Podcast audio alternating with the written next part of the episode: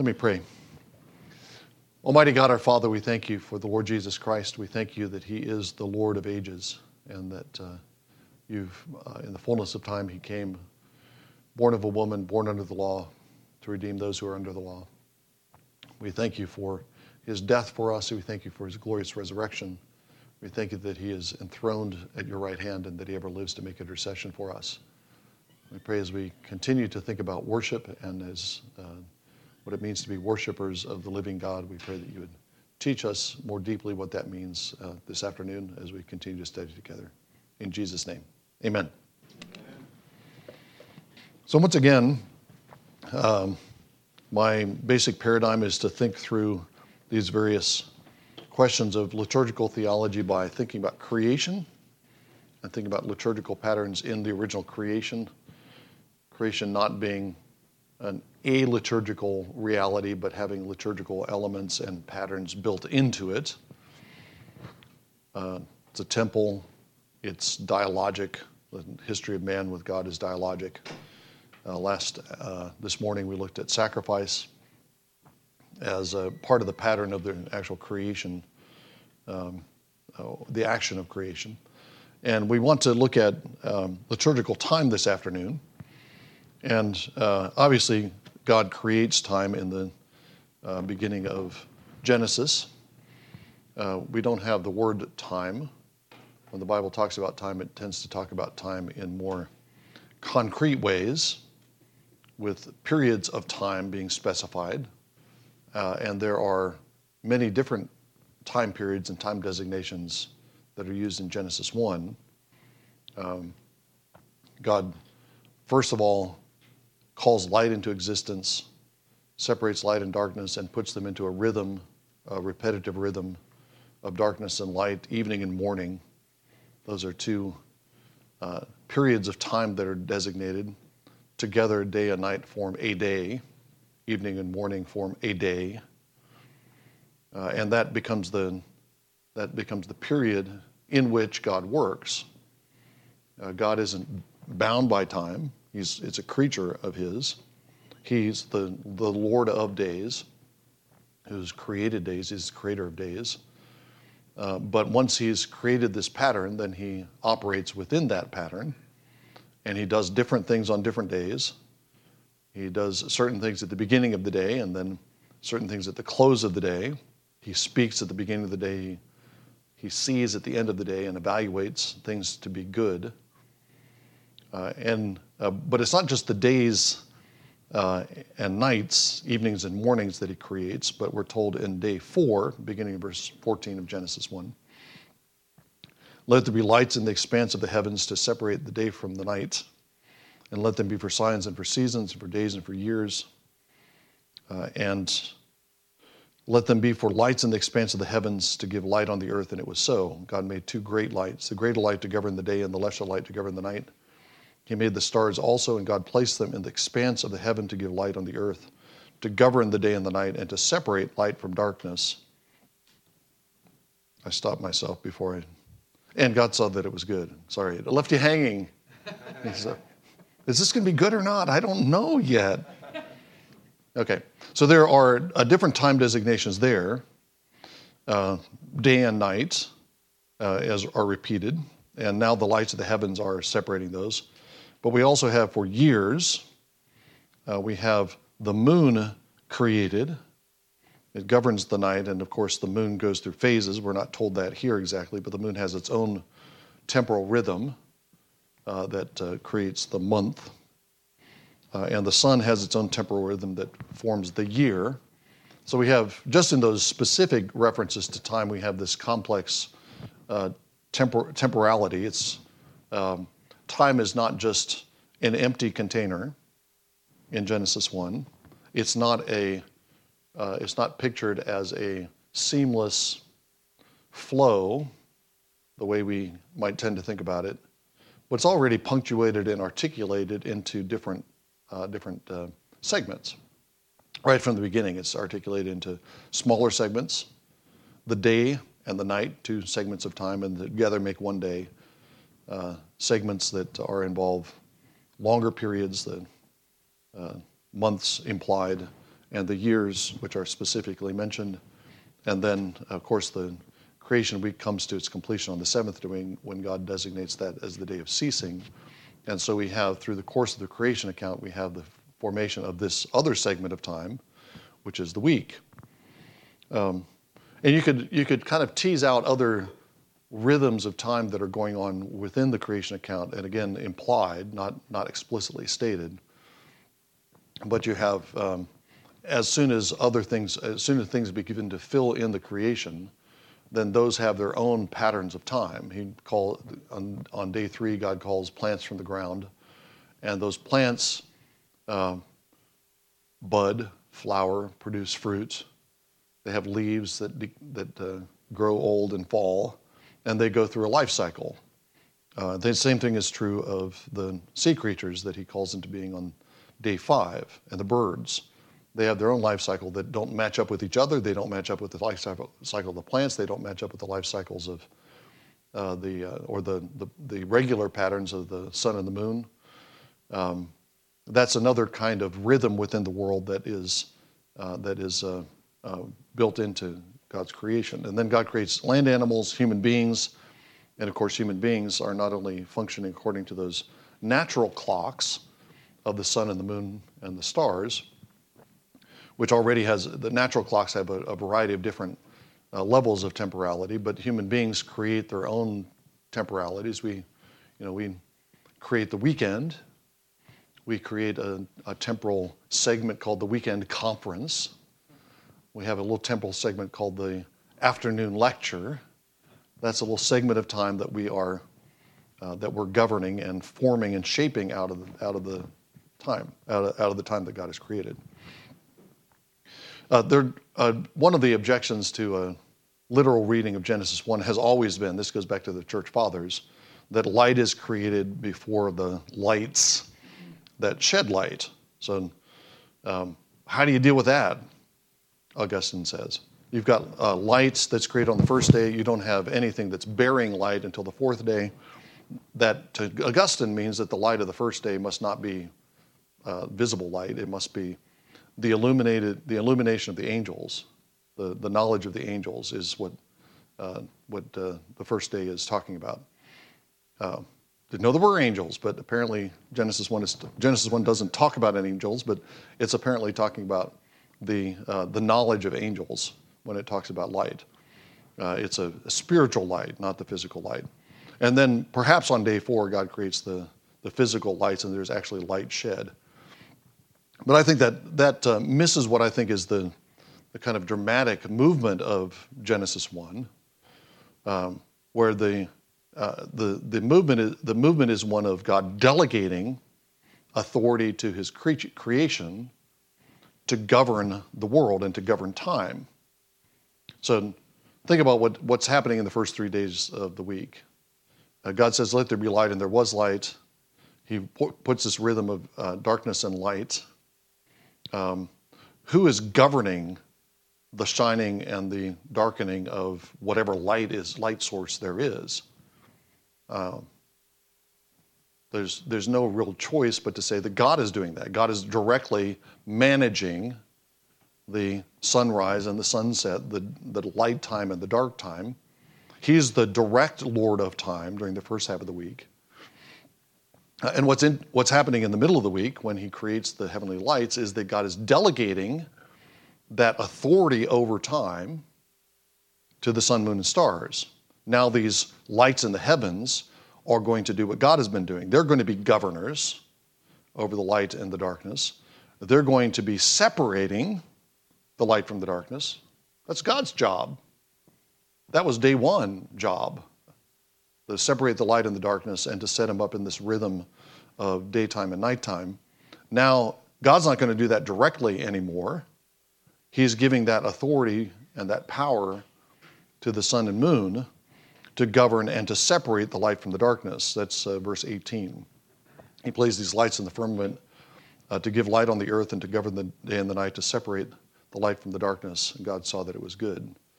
Um, now you have created things who are carrying out godlike activities. It's not the only time that happens in the creation account. I mean, the fact that God doesn't say, let there be plants, and there are plants. It's not what he does.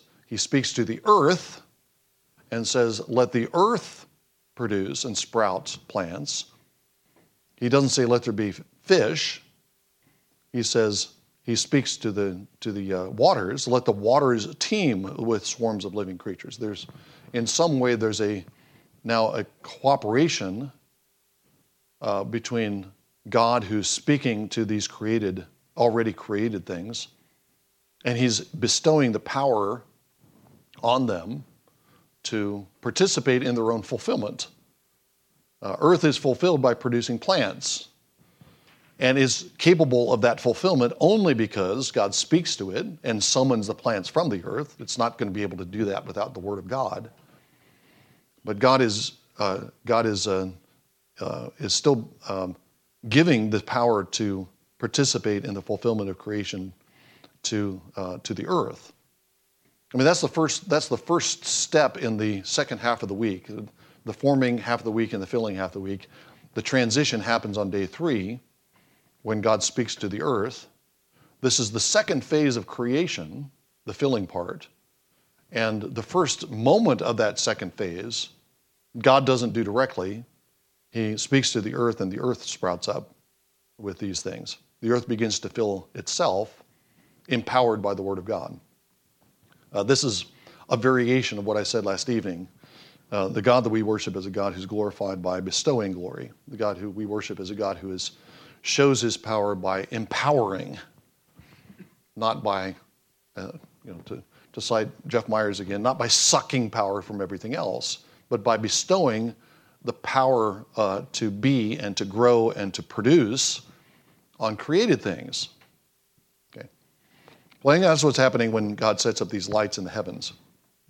So you have this complex, um, by the end of the creation week, you have this complex, multi layered understanding of time, uh, lots of different rhythms going on together, uh, many of them that are explicitly laid out, explicitly mentioned, others that are implied by the creation of different forms that have their own temporal rhythms. Um, now, uh, I, think that Genesis 1 also indicates that that complex temporal rhythm, that complex of temporal rhythms, uh, I just add a footnote here. Jeremy Begbie, if you don't know his work, uh, Theology, Music, and Time, uh, does a, a, a, has some really interesting comments on how uh, experienced temporality, real temporality, real time, is uh, musical in its complexity. Think about a, think about a symphony uh, and the different temporal patterns that are going on in a symphony. You can take out one thread, you can take out the, the French horns. And the French horns are playing at certain times and they're resting at certain times and they're joining with other horns at certain times and they're backing up some strings at certain times. And that's a particular rhythm within the very complex rhythm of all the other instruments that are playing at different times. You have melodic rhythms, the melodic motifs are introduced, they disappear, they're introduced with variation, they disappear, they're introduced with more variation, they're reintroduced with variation. You've got, uh, you've got a time signature that lays out a kind of uh, regular beat. You have other, other uh, rhythmical patterns that are going on. All of those different kinds of temporality are all going on at the same time. And that's part of what makes the beauty of the symphony. And, and part of Begbie's point is that um, this doesn't make for irrationality, all this, all, all, this complex, overlapping, interpenetrating time. It makes for um, a very complex kind of rationality. That's not the way we think about time. We think, tend to think about time as clock time. The beating of the clock is real time, but that's really just one rhythm among thousands of rhythms that we've decided to use in order to coordinate our, our activities so that we all show up in the train station when the train is actually going to be there. Uh, we have that because we can do that because we've got schedules and we've got mechanical clocks who are keeping a regular rhythm. We don't have to be like the late 19th century Russians who had to show up sometime early in the morning hoping that some point during the day the train is going to come by. you don't know when because there's not a schedule and there's no coordinated timekeeping. Uh, there aren't time zones. Or if they're time zones, they're you know, they're like um, Cary would have its own time zone, and Raleigh would have its own time zone, and Durham would have its own time zone. Up until the up until the introduction of uh, transcontinental trains, that was that was the system. That was the timekeeping system in the U.S. Uh, maybe not that diversified, but you had lots of different time zones. So why did I say that? Oh, uh, we think it. Yeah, that's we think of we think of time as having this kind of thin regularity to it, and that's real time. And all the other ways we think about time are just kind of uh, you know human creations. But in fact, real experience time, Begbie is saying, is more more like a piece of music. It has a complex temporality. I think Genesis 1 fits with that notion of time. Um, beyond that, I think Genesis 1 gives us a couple indications that uh, God created time, God created the, uh, the, uh, the lights to govern time, not just to, not just to uh, keep track of day to day activities, but God created segments of time to govern and to pattern liturgical life. That is to say, time is liturgical from its origins. It's not, uh, it's not created in, again, you're not, it's not created as this thin beating of the clock, and liturgical patterns are layered on top of that. Uh, but God created time and the uh, passage of time and the segments of time from the beginning intentionally to govern liturgical assemblies. Why do I say that? Uh, two main reasons. One is the uh, rationale that he gives, the explanation he gives for the lights that are in the firmament of the heavens in Genesis 1:14. They are set up in the firmament of the heavens to separate the day and the night. That's again a divine activity that's now been delegated to the lights in the heavens. And they are going to, going to be for signs and for seasons and for days and for years. The days and years uh, make sense to us, obvious. We, we, we, know that the, we know that the day is over because the sun has made a complete circuit of the sky. Okay. Yes, I know the earth t- turns, but uh, I believe the sun rises and sets. I, I know it does because I see it every day, almost every day, not today. The sun rises and sets, and when it comes, comes back to where it started, then we know that it, it's, been a, it's been a day. So days are governed by these lights in the heavens.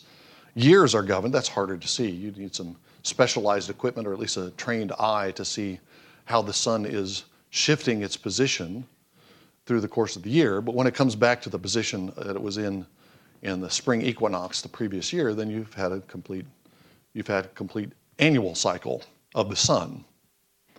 Uh, the moon is uh, for keeping, uh, the phases of the moon is for designating those, the passage of the, uh, of the months. The Lord also sets up these lights for signs. Signs of what? Signs that will indicate my uh, future. I can determine the time of my birth and where is the sun in relation to Jupiter and which of the constellations is the sun passing through at the time of my birth? Which is the zodiac? No, that's probably not what it means. Um, you don't really know, do you? you don't really know if I'm kidding. I could have kept that up for a while. Oh, okay. Astrology is okay now. All right. This is this is the deep weird that Jim Jordan always talked about. Now it's astrology.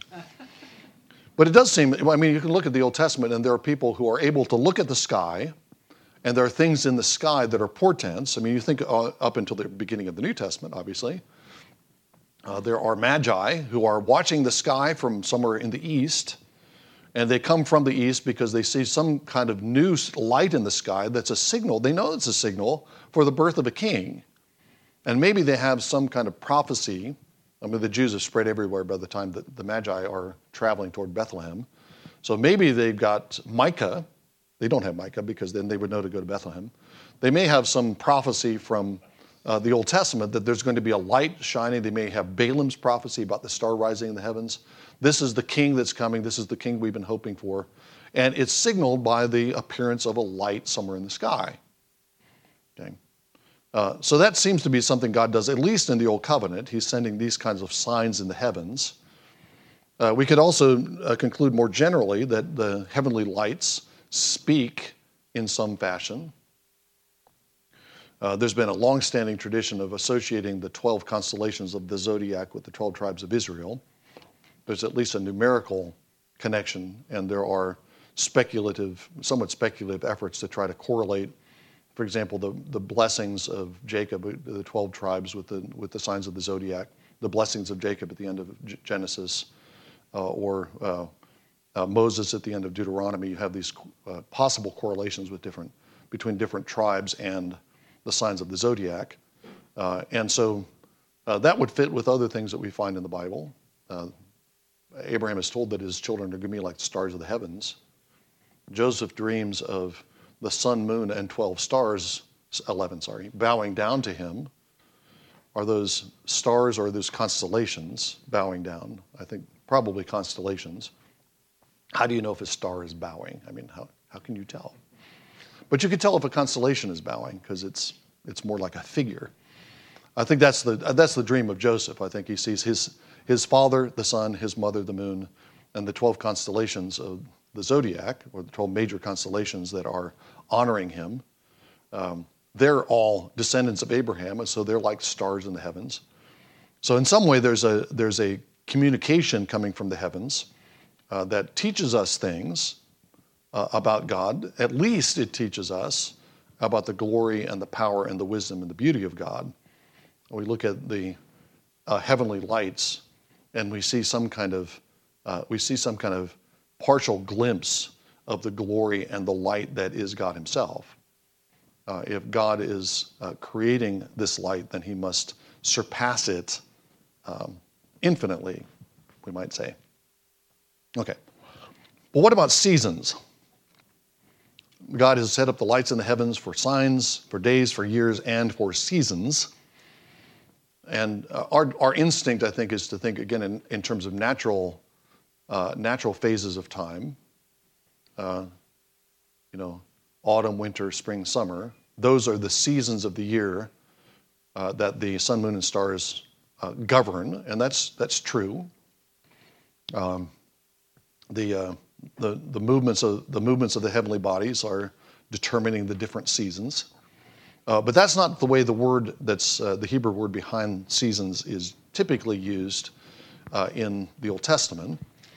Um, the word is moed, plural is moedim, and that's the word that is used in the uh, Torah to describe the appointed times when God has designated convocations and times of rest and times of festivity for Israel to uh, gather in uh, at the central sanctuary and uh, eat, drink, and rejoice in His presence. So, uh, Leviticus 23. I read this at uh, Sext, but uh, I'll read a few verses. The Lord spoke again to Moses, saying, "Speak to the sons of Israel and say to them, the Lord's appointed times, same word, which you have, which you shall proclaim as holy convocations. My appointed times are these." For six days work may be done, but on the seventh day there is a Sabbath of complete rest, a holy convocation. You shall do no work. It is a Sabbath of the Lord your, to the Lord in all your dwellings. These are the appointed times of the Lord, holy convocations, which you shall proclaim at the times appointed for them. So moed, all the way through there, whenever it uses the phrase appointed times, that's moedim. Uh, that's the same word that's being used in Genesis 1.14 uh, to describe what the sun, moon, and stars are governing. They're governing the Moedim, the appointed times, or the, I would say, times for appointment. Not just that God has designated these times, but these are times that are designated for meeting. Um, tent of meeting is, um, is a Ohel Moed, Ohel Moed, which is uh, the same word. A tent of meeting is tent of appointment. It's the tent where God is going to be present. And the times are the times when God is going to accept his people and gather his people at his house. Um, so uh, the um, Moed is a, a, a Moed is a specific appointed time that God has designated for these festivals, and he's, uh, it carries the connotation that this is a time when God is going to meet with his people. And what Genesis 1:14 tells us is that the lights in the sky in the heavens are for that purpose to designate and to mark out those appointed times.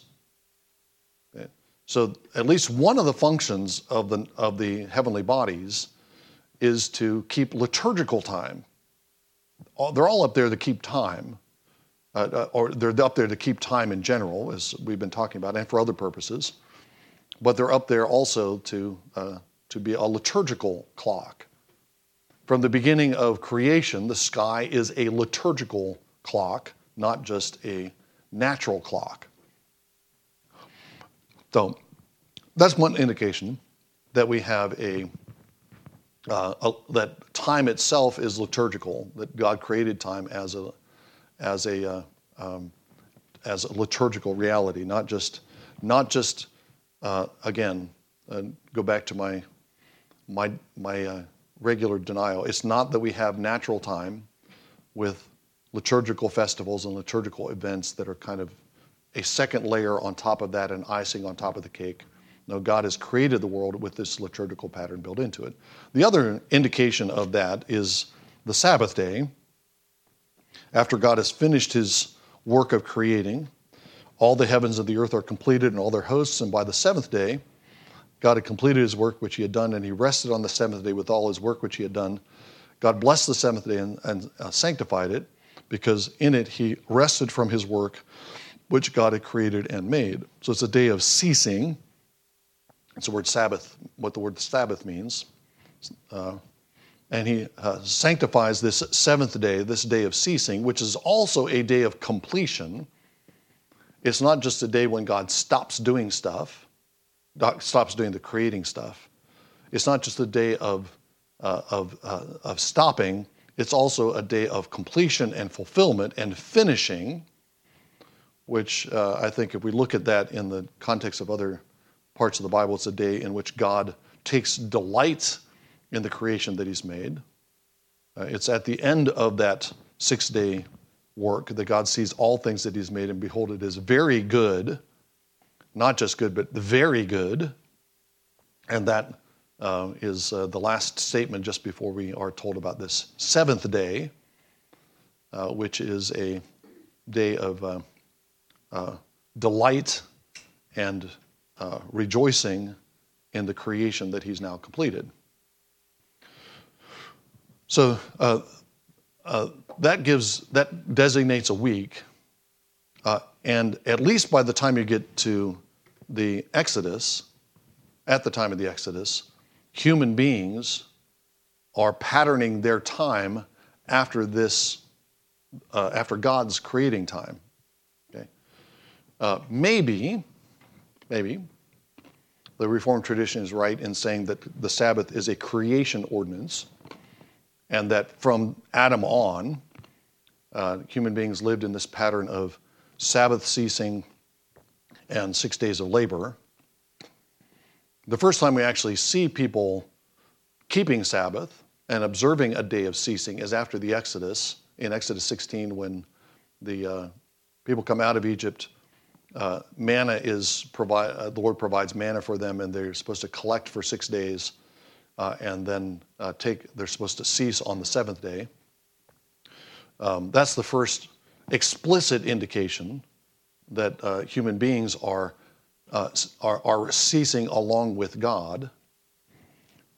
I think we should take that as uh, Israel, maybe human beings before that, but Israel is being elevated so that they share in uh, God's delight in His creation. They share in His finish, finishing of creation.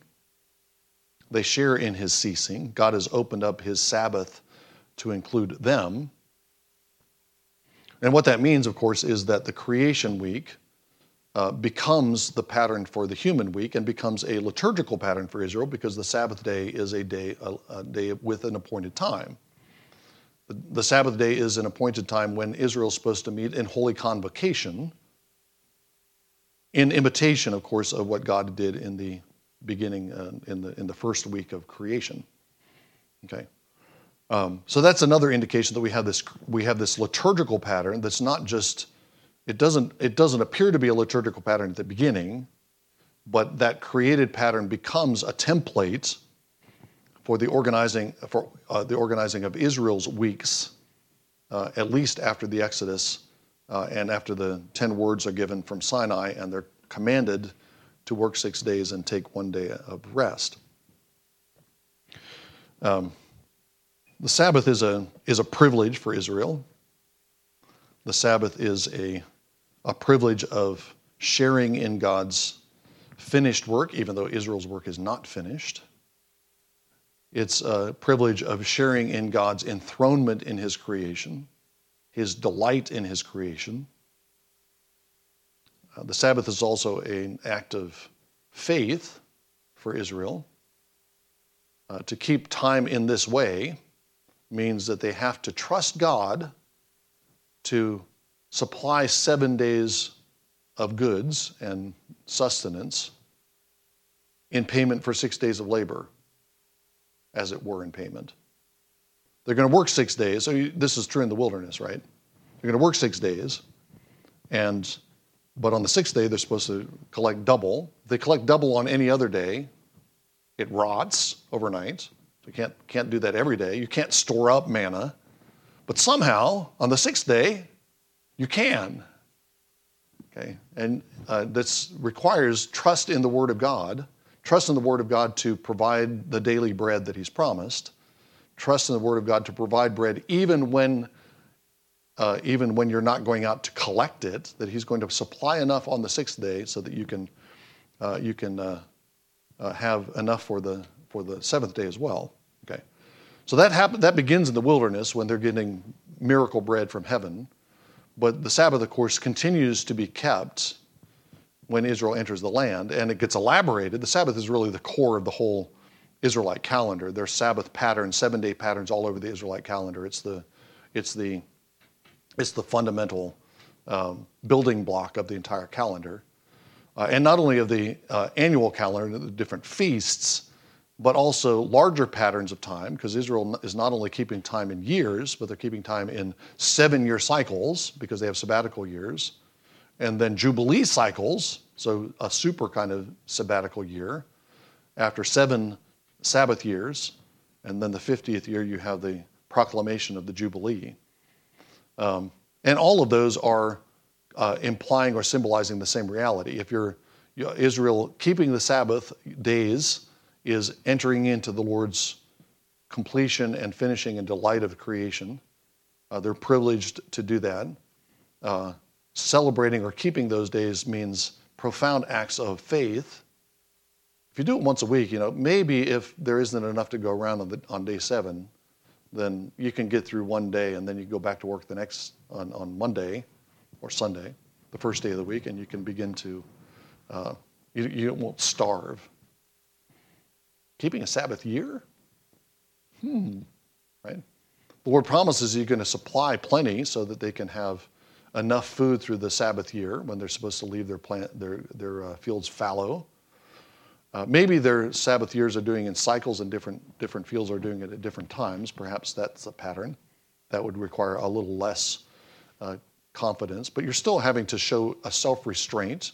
You can't, you can't maximize production out of the land because you're not allowed to plant and harvest, at least in some fields, you're not allowed to plant and harvest in the, in the seventh year. So you can't, you can't get every, you could get more out of the land if you didn't keep the Sabbath years. No doubt this is part of the reason why Israel doesn't keep the Sabbath years. they rarely do. They never keep the Jubilee, apparently. Um, uh, but uh, it's, you know, it's, it takes a great act of self restraint and faith to believe that God is going to supply all that they need for seven years in, uh, in, uh, with six years of labor invested. Um, and Israel often doesn't have that kind of confidence in God. It's the same, you know, it's, it's, uh, it's a, uh, an indication, I think, that the produce of the land is just as much bread from heaven as manna. Right? Uh, it's mediated bread from heaven. It doesn't just show up on the ground like manna did. But the only reason there's grain that you can make into flour and put into bread, the only reason is because God is showering down gifts from heaven, the gifts of sunlight and the gifts of rain, uh, and just his blessing on top of those things. Uh, those is much, mir- uh, all bread is miracle bread. All of it is a gift from God, and Israel is reminded of that uh, every time they keep Sabbath, and especially when they keep Sabbath, Sabbath years. So when Israel begins to keep Sabbath, they conform their time, their weekly cycles, to the time of creation. God's pattern becomes their pattern of timekeeping, which is a liturgical pattern of timekeeping because it's designated the seventh day as the day of holy convocation when they gather uh, in order to give praise and thanks to God. Uh, not every culture organizes its time like that, right? So I've talked about creation. I've talked about how Israel is uh, patterning itself after the original creation, uh, after the original creation, uh, uh, God's pattern in the original creation.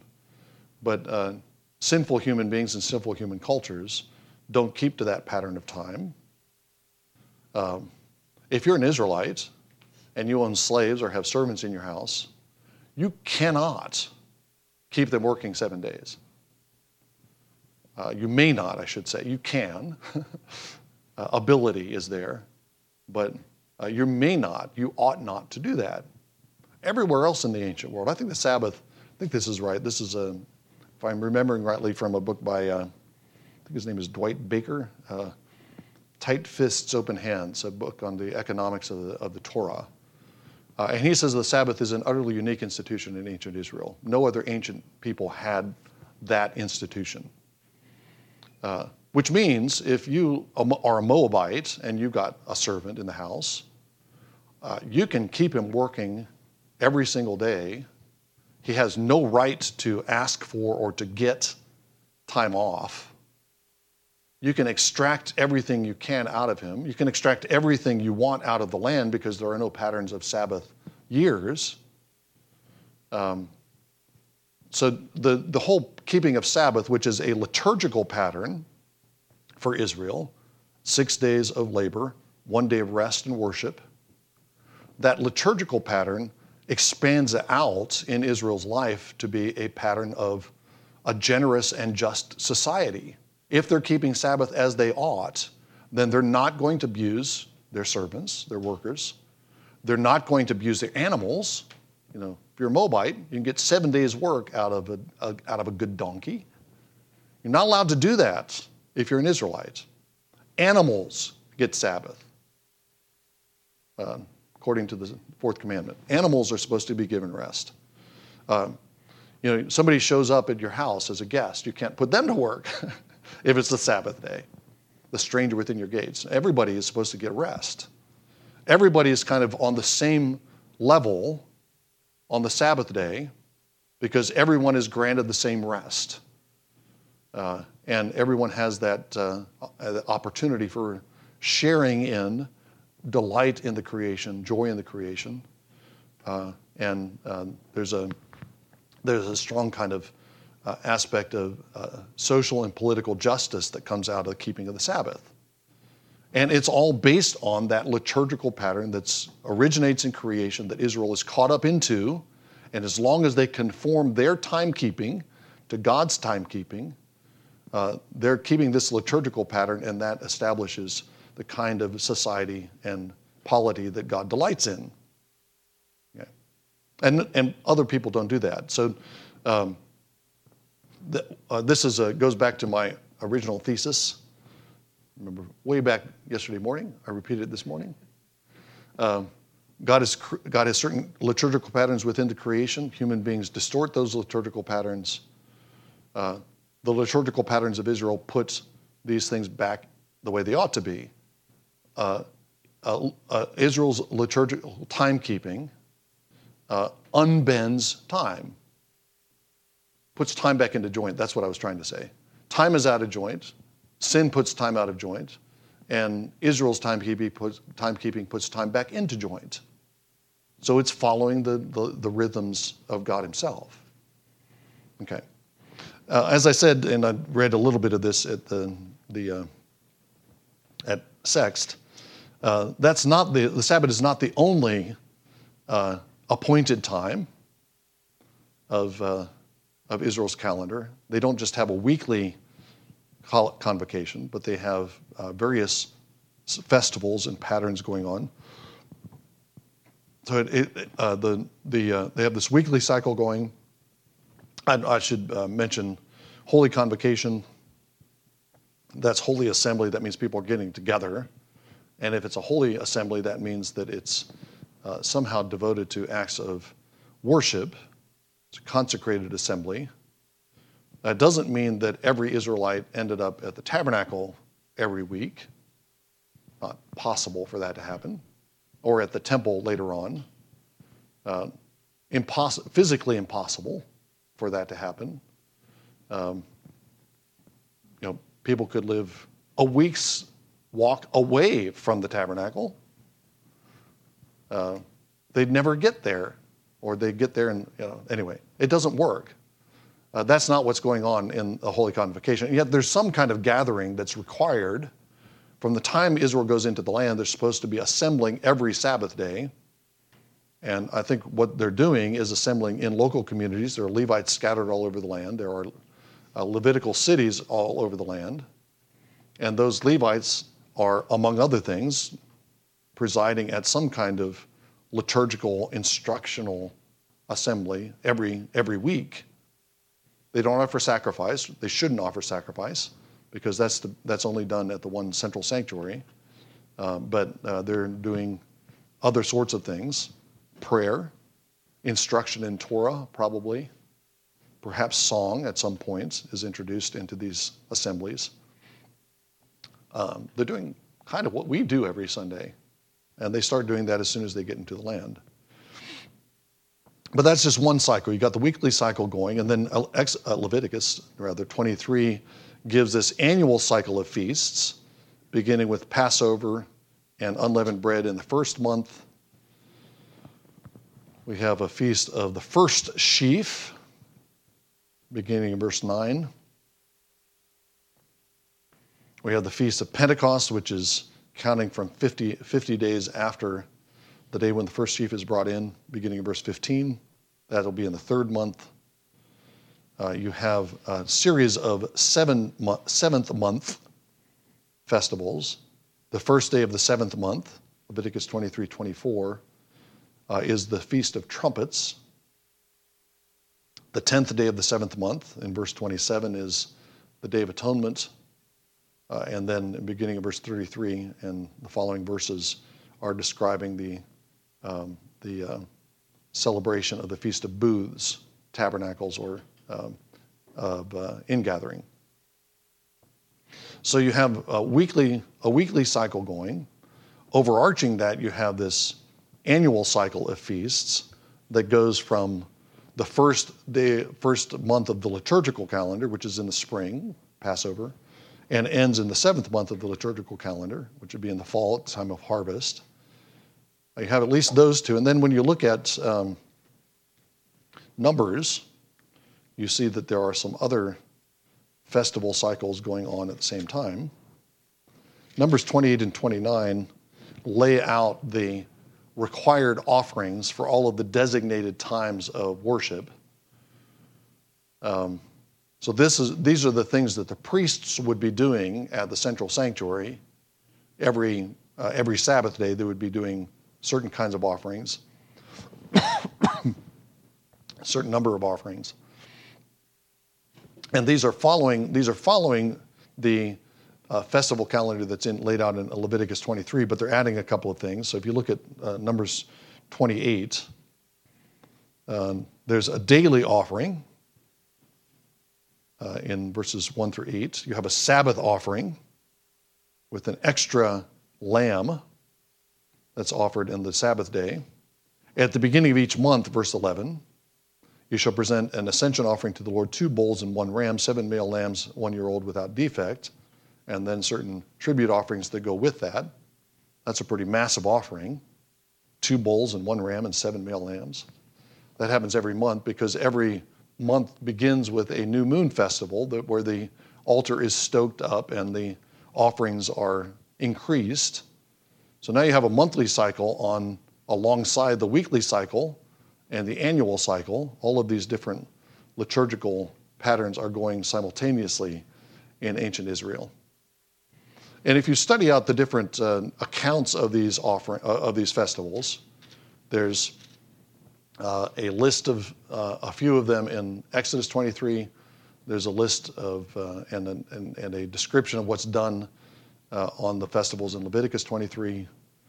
Deut- Numbers 28 and 29 is giving you the, the different offerings that are offered on each of these festival days or fest- during these festival weeks.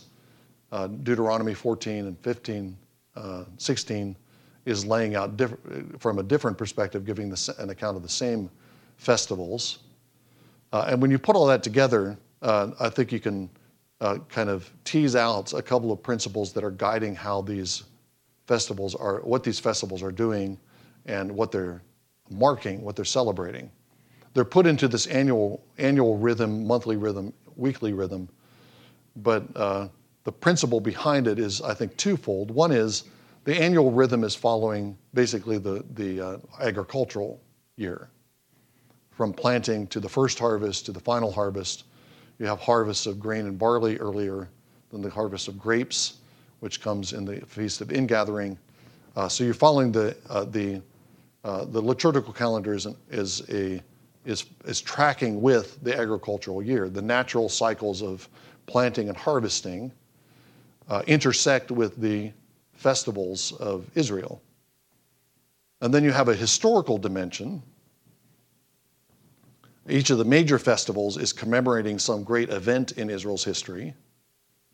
Uh, Passover is obvious, that's the deliverance from Egypt. Uh, Pentecost is the second of the three feasts that every Israelite male is supposed to appear uh, uh, uh when he's supposed to appear at the sanctuary. Pentecost is the celebrates, historically celebrates the arrival at Sinai and the gift of the law at Sinai. And then one of the customs of the Feast of Booths is to set up booths or some kind of structure, tents that they would live in, Sukkoth, that they would live in uh, during the week of the Feast of Booths that would commemorate the wandering in the wilderness when they were all living in tents and booths all the time. Okay, so you're reliving each year as, as you go through the agricultural year, you're also repeating and commemorating and reliving the entire early history, the, the founding history of the nation of Israel uh, from the Passover through Sinai uh, into the uh, uh into the uh, into the wilderness. Um, both of those things are going on, and the, and the feasts of Israel kind of harmonizing the natural cycles of creation with the historical events of Israel's history. Those two things are done simultaneously. And again, another sign that you have this interweaving of liturgical time and what we think of as natural or, uh, yeah, natural time. Uh, some of these festivals also have eschatological dimensions. In other words, they're not just commemorating things in the past, but they're, uh, they're anticipating events of the future, promises of the future. And this, I think, is particularly evident in the way that the Feast of Booths is celebrated. Uh, this comes out in uh, Numbers 29, which describes the, the, the, offerings that are supposed to be made at the Feast of Booths, beginning in verse 12. Then on the 15th day of the seventh month, you shall have a holy convocation. You shall do no laborious work. You shall have observe a, a feast to the Lord for seven days. So it's a kind of, um, you have the seven day segment, again, a sabbatical kind of segment of time. And you shall present a burnt offering, an ascension offering, an offering by fire as a soothing aroma to the Lord. Thirteen bulls, two rams, fourteen male lambs, one, one year old, which are without defect, and then their grain offerings and uh, so on. And there's some other offerings in there, sin offering. On the second day, 12 bulls, two rams, 14 male lambs, one year old without defect, and the grain offering. The third day, verse 20, 11 bowls, and you're moving down one from, uh, you're moving down one by one from uh, the, uh, the 13 bowls of the first day until you get the seventh day, verse 32, when you have seven bowls. you total those up, and over the course of those, uh, those seven days of the festival, you have offered 70 bulls. Um, and 70 is uh, from early in Genesis, 70 is a number associated with the number of the nations. The table of nations in Genesis 10 lists roughly 70, depending on how you count, 70, uh, 70 nations. Uh, 70 becomes a number, the rounded number associated with the, with the number of the nations. When, when Israel uh, goes down into Egypt, there's 70, uh, 70 from the, from the loins of Jacob because they're, they are Israel, they're the 12 tribes, uh, but they're also the microcosm of the nations. There's 70 of them that go down and go through this experience in Egypt. So you've offered 70 bowls representing the 70 nations of the world on the Feast of Booths, uh, during the Feast of Booths. This is a commemoration of what happened to Israel in the wilderness, but it's also an anticipation of what's going to happen to the Gentiles. The Gentiles are going to be gathered in, harvested. Paul describes his own ministry of in the gospel among the Gentiles as a kind of priestly ministry where he's going around offering up the nations as sacrifices to the Lord. Uh, and you have an anticipation, a sign of that that's happening in the Feast of Booths. So there's this eschatological dimension to uh, all these festivals. The festivals, I think, are also functioning like the sacrifices as memorials. Every year when you do Passover, if you're, do, if you're celebrating Passover and you're in exile, you wouldn't do it the same way. You wouldn't have the temple to go to, but you'd still celebrate Passover in some form in exile. And what are you thinking as you celebrate Passover in exile? Gee, I wish this would happen again. You know, we're, we're out of the land again. We need to be delivered again.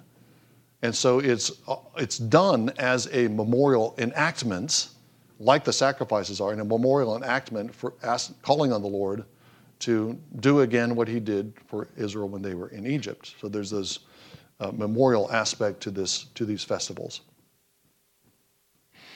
Um, one last uh, uh, one last thing I want to say about Old Testament festivals before or, or uh, calendar before I go into talking about a church calendar, um, and that is that uh, we have the Torah sets up this calendar in some detail in a variety of different places in the Pentateuch. Uh, uh, there's a lot of information about the the timekeeping, and and that's that those are the those are the designated times that Israel keeps throughout her throughout her history. But then as we go through the Old Testament, we find uh, that there is at least one other new festival added. Excuse me.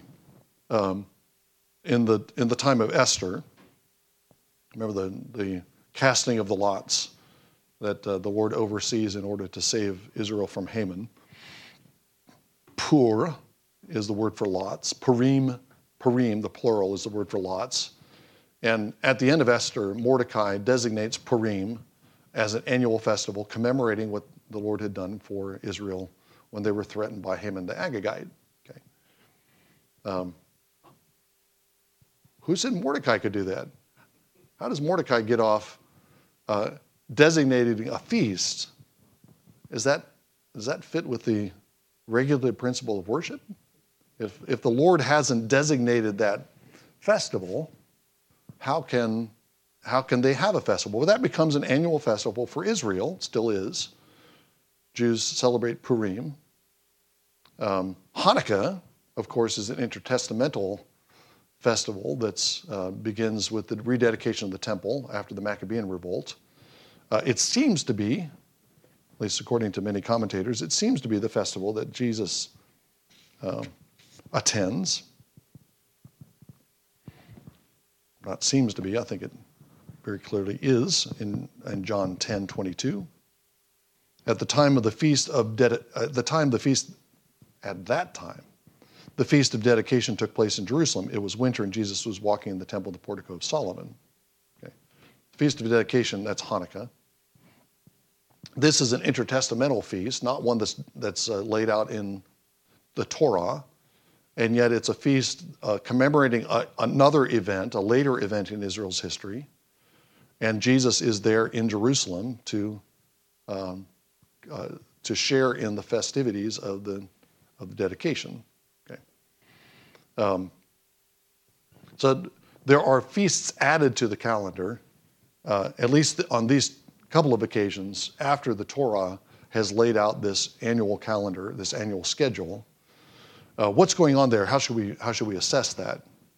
Um, I would I'd go back to what I said earlier about uh, God, uh, uh, God delegating authority over time to the sun, moon, and stars. That happens in the creation week. God is, uh, God is governing day and night directly in the first three days. When He creates the sun, moon, and stars, He gives them that divine authority to separate day and night, which, is he's, which He's been doing, and to govern the day and the night, and to designate days and uh, years and seasons and to be signs. Okay. Um, it seems like what's happening in uh, as you go through the scriptures is God is uh, God is delegating the authority over time, not just to the sun, moon, and stars, but to human beings. Okay. Uh, the sun, moon, and stars actually did govern Israel's calendar. They would know when to celebrate Passover because of the phases of the moon. So they're actually looking to the sky as their clock to know when to have that appointed time, and then things would be counted off from Passover. Uh, but in later stages of uh, history, with Mordecai specifically, it seems like uh, there's, there's no, no, no, criticism about Mordecai. He establishes a feast, he's a, he's a leader in Israel, and he has the authority to establish uh, a, an annual festival that comes in addition to all the other festivals that Israel's keeping.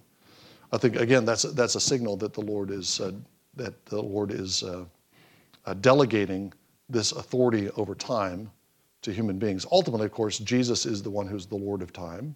He's the time Lord, you who heads. Jesus, not Doctor Who, is the time Lord. Uh, but I think we're reigning in Christ. We're stars in the heavens. We shine like stars in the heavens.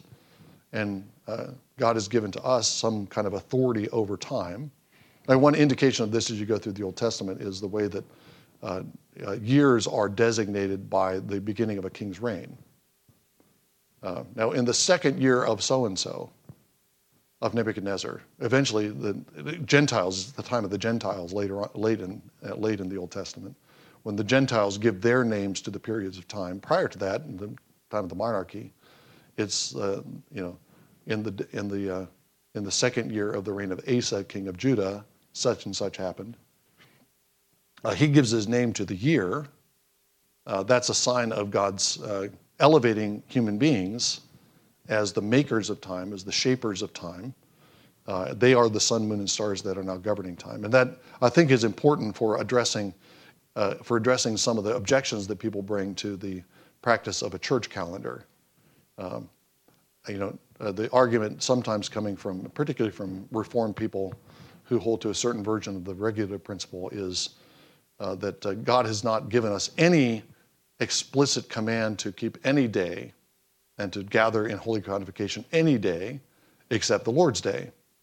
And we don't have authority to add other festivals like Advent and Christmas and Epiphany and so on and so forth.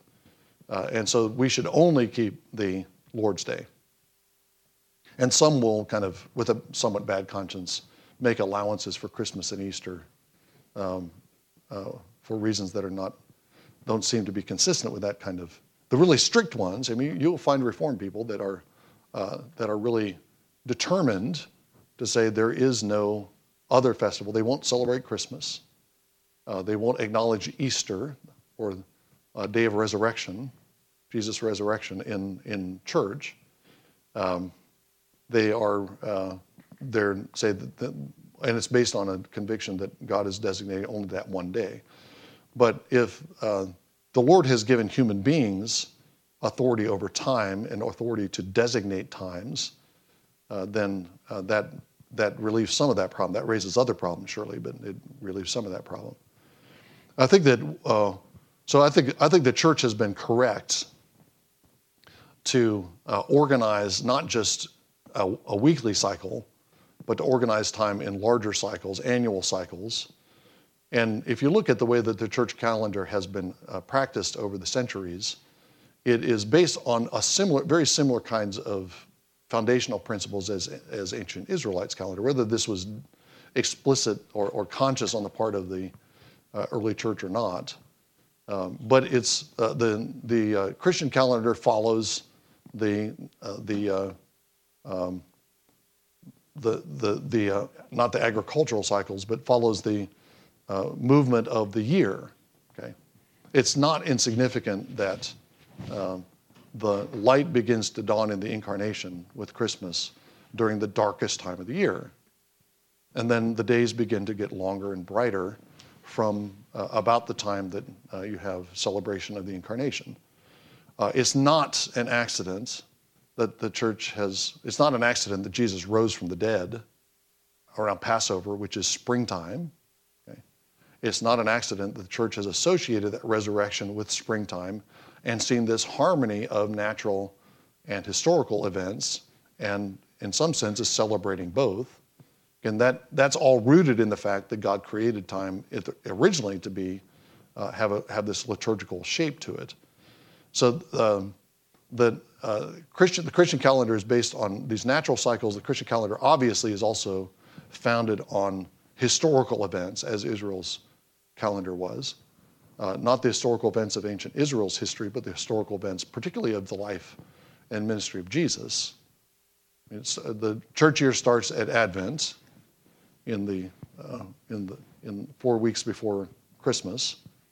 That's commemorating, remembering, celebrating the coming of the Lord. Christmas is Jesus' birth.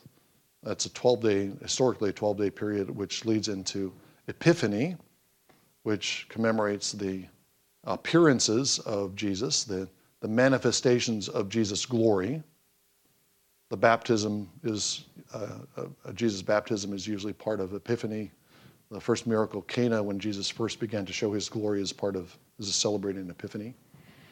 Uh, that period of Epiphany, when Jesus is showing forth the glory of his Father, uh, leads into Lent, which is a commemoration of the uh, uh Jesus' um, sufferings, leading into Holy Week, which commemorate his trial and death, and then uh, Easter celebrating his resurrection.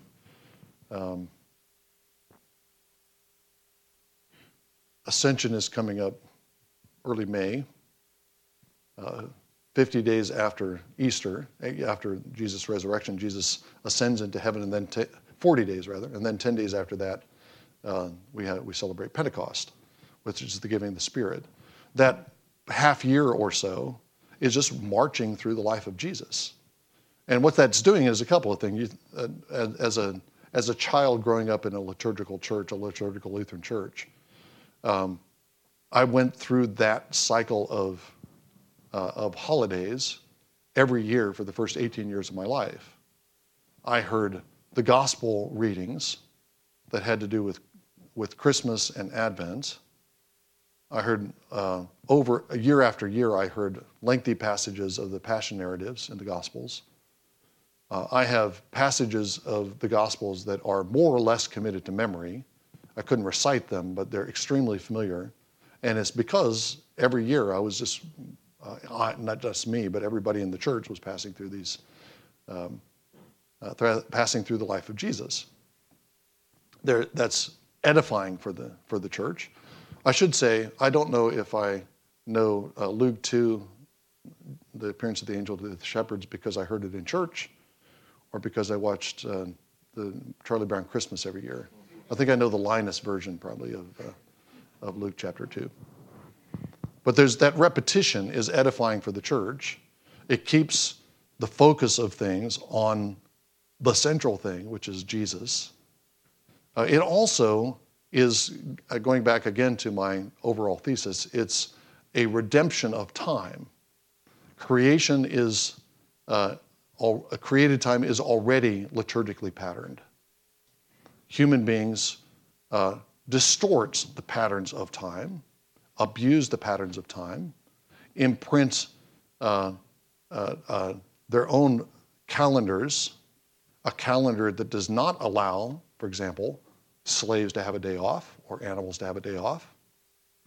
Uh, human beings imprint that kind of calendar, or a calendar that commemorates uh, events that are wicked and evil, uh, commemorating that, those events, and those become part of the part of the keeping of time.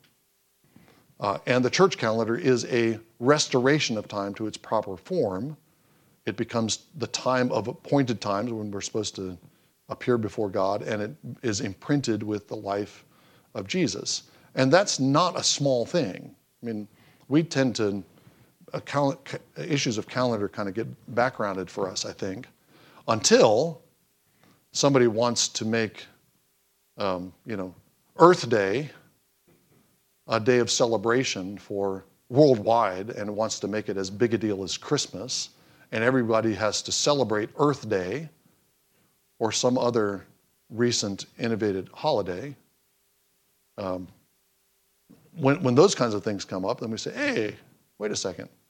You're imposing an alien time on my time. That's, that's not an ideology I want to celebrate. Uh, so, uh, um, but, but things get fixed on the calendar, then they become part of the pattern of our time. And they're, uh, a change in calendar is a profound change in the cultural imagination. It's not just a, a change in what we call, uh, what we call uh, uh, particular days. I mean, just think about the cultural shift that is indicated by the fact that we now have a Martin Luther King holiday. Okay. Whatever you think about Martin Luther King, I'm just saying think about the difference between 1962 and uh, where we are now. In uh, that's that's a prof- that that's a marker of a profound change in American culture, uh, and it gets fixed as part of our timekeeping when it's put on the calendar. Um, if you uh, uh, have read any uh, Eugen Rosenstock Huessy, you know that he's was a Rosenstock Huessy was a, a 20th century polymath. Mainly, a, he was trained as a legal historian, but he wrote about everything, and he has a, a massive book called Out of Revolution, which is a history of the West, Western, uh, an autobiography of Western man is what he calls it, uh, where he's tracing uh, the history of the development of Western civilization by looking at different revolutionary moments. And one of the key pieces of evidence that he's looking at to show that there's a, a, a genuine revolutionary moment is the calendar. Because that means that time is being reimagined when there's a calendrical change. Uh, uh, the calendar registers important events, epical events, uh, more immediately than the, histor- than the history books. You know, it takes time to write a history book about something.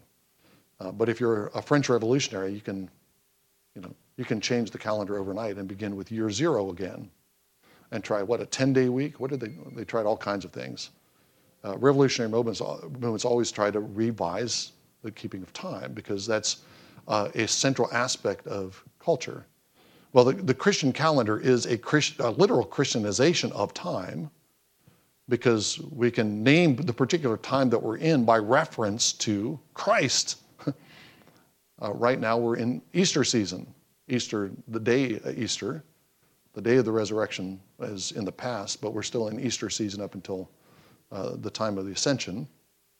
After Pentecost, we go into what sometimes called ordinary time or sometimes called Trinity season, a long period that is uh, uh, after, after the Father has revealed himself in his Son in the incarnation, poured out his Spirit at Pentecost. Uh, then we move into Trinity and we have an extended period of meditation on the God who's revealed himself and is Father, Son, and Spirit. So, um, so that when we, when we start learning to keep our time by that rhythm, we're learning to keep our time by the, by the life of Christ. And we're learning to name different periods of our year by the life of Christ. And that's another, that's another cycle on the, uh, in addition to the uh, weekly cycle of gathering for worship. So uh, bring this to a close and then we'll take a break. Uh, this is a good illustration of what I started with yesterday morning uh, which is that uh, the liturgy is not just a source for the Christianization of culture, but is itself the first Christianization of culture. So, a time is a created reality. A time is patterned according to certain cultural forms. And the liturgical time, the liturgical calendar, is a Christianization. Keeping that liturgical calendar is itself a Christianization of our timekeeping. Uh, and in, you know, um, that has effects outside of the church. It has missional effects. Um, for instance, um, there were a lot of people, a lot of nations that celebrated the year 2000 have no real connection with Christianity. Why celebrate the year 2000? Everybody thinks that this is the year 2000 because Jesus is the time Lord, and the Christian way of keeping time, of counting years for many, many nations, not all nations, but many, many nations, uh, has become a Christian way of keeping time. So the church keeps this calendar, the church keeps time according to, according to Christ's uh, work, and that uh, spills over, and our aim is that the entire world will be patterned by the time of the church. All right. Uh, I'll give you 20 minutes. Aren't I generous? And then uh, come back at 3:30, and we'll have our last discussion. Um, we'll take time to discuss questions at that point.